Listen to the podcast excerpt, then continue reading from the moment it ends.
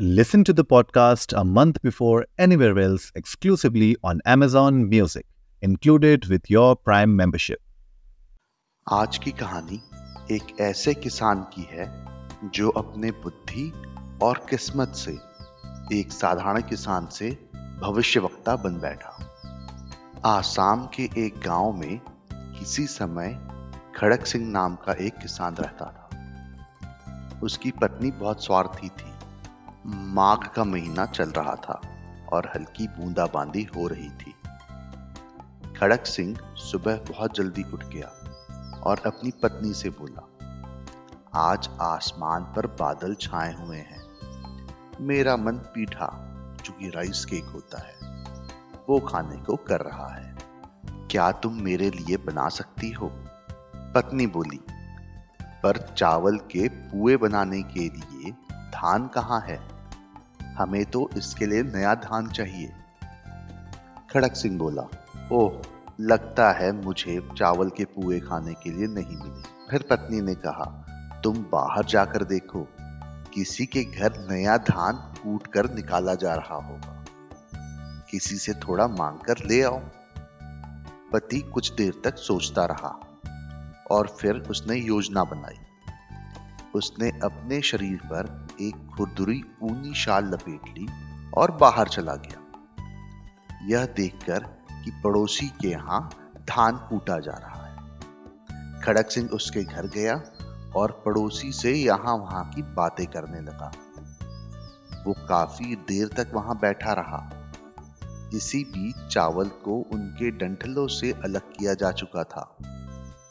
पड़ोसी ने चावल झाड़कर एक तरफ़ रख दिए।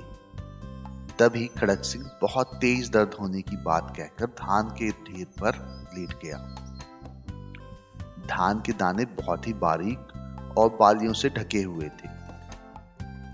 इसके कारण धान के दाने शॉल पर चिपक गए, जिसकी सतह खुरदुरी थी। घर जाने से पहले खड़क सिंह तीन चार बार धान के ढेर पर अल्टा पलटा और असहनीय पीड़ा होने का दिखावा करता रहा। और फिर वहाँ से चला गया। उसने घर पहुंचकर कंबल को झाड़ा। उसमें से करीब एक टोकरी धान निकल गया। पत्नी ने उन्हें उबाला, फिर सुखाकर सूखे हुए दानों से उसका छिलका निकाला। फिर चावलों को उसने पीसा। खाना बनाने के बाद, शाम को पति को खाना देने के बाद वह पुए बनाने बैठी। रात होने के कारण खड़क सिंह सोने चला गया।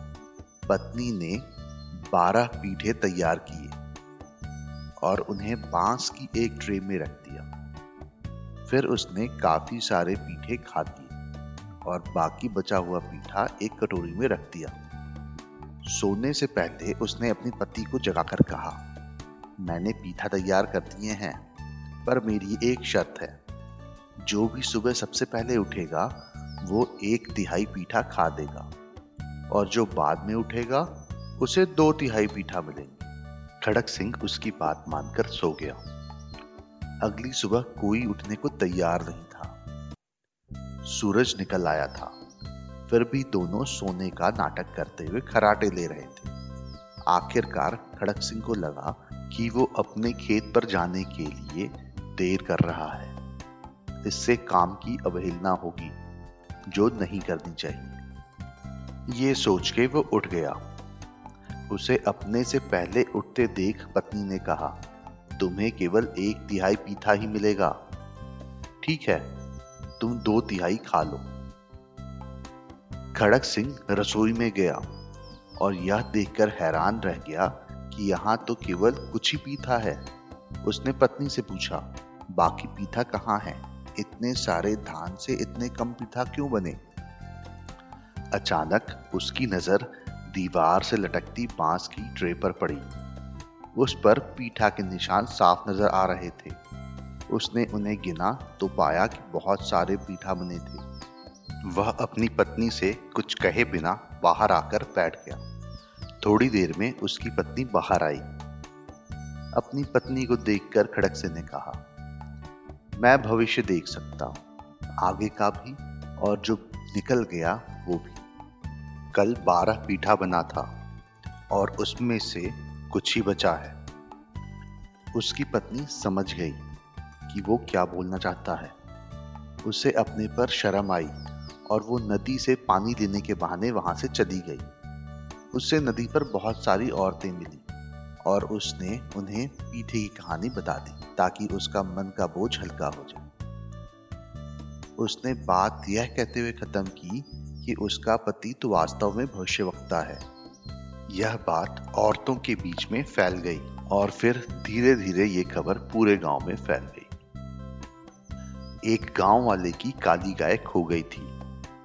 जब उसे पाँच दिनों तक ढूँढने पर गाय नहीं मिली तो वो खड़क सिंह के पास गया। जो अब तक जान चुका था कि लोग उसे भविष्यवक्ता समझते हैं। संयोग की बात थी। उस दिन सुबह ही उसने अपने खेत के पीछे गाय को ईख जैसी लंबी घास को चरते हुए देखा था। इसलिए खड़क सिंह ने उस आदमी से कहा, मेरे खेत के पीछे चले जाओ। वहाँ तुम्हें तुम्हारी गाय मिल जाएगी। उस आदमी को वहाँ जाते ही अपनी गाय मिल गई। उसके बाद तो हर तरफ़ यह चर्चा होने लगी कि खड़क सिंह वास्तव में एक भविष्यवक्ता है। यह खबर राजा के पास भी पहुँची। संयोग की बात थी। राजा का एक कीमती सोने का हार खो गया था, जिसकी कीमत एक सौ हज़ार सिक्कों के बराबर थी। राजा ने हर जगह उसे ढूंढा, पर हार कहीं नहीं मिला। जब राजा को खड़क सिंह के बारे में पता चला तो उसने उसे बुलवाया। वह बहुत डर गया कि अगर वह हार नहीं ढूंढ पाया तो राजा कहीं उसे मृत्यु दंड ना दे दे उसे समझ नहीं आ रहा था कि वह क्या करे। इसलिए ईश्वर पर अपना भाग्य छोड़कर वह राजा के सामने जाकर उपस्थित हो गया।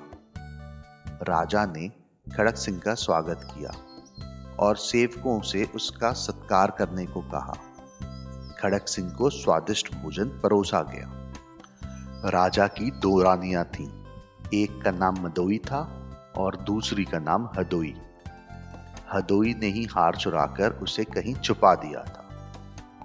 यह जानकर कि एक भविष्य वक्ता आया है, वह बुरी तरह से घबरा गई कि कहीं वह पकड़ी न जाए।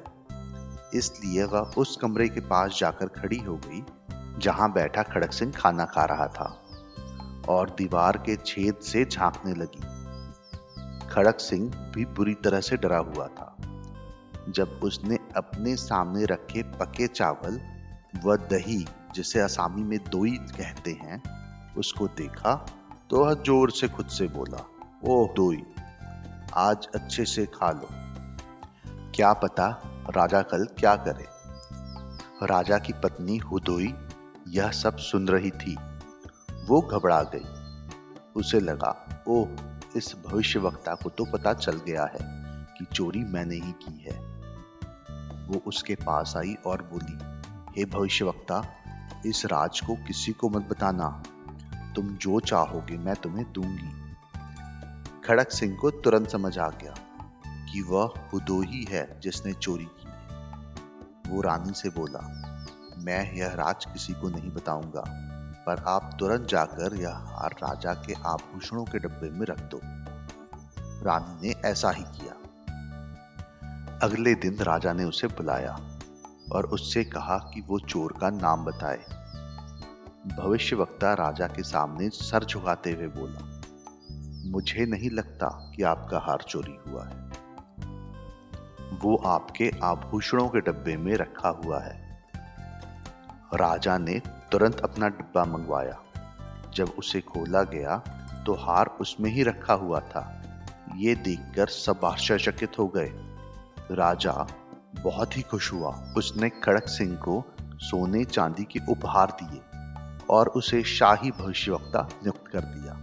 इस तरह एक साधारण सा किसान अपनी सूझबूझ और संयोग से भविष्यवक्ता बन गया। मुझे उम्मीद है आपको ये कहानी पसंद आई होगी। ऐसी ही और कहानी सुनने के लिए हमारे चैनल को लाइक और सब्सक्राइब करें। इस कहानी को ज़्यादा से ज़्यादा शेयर करें।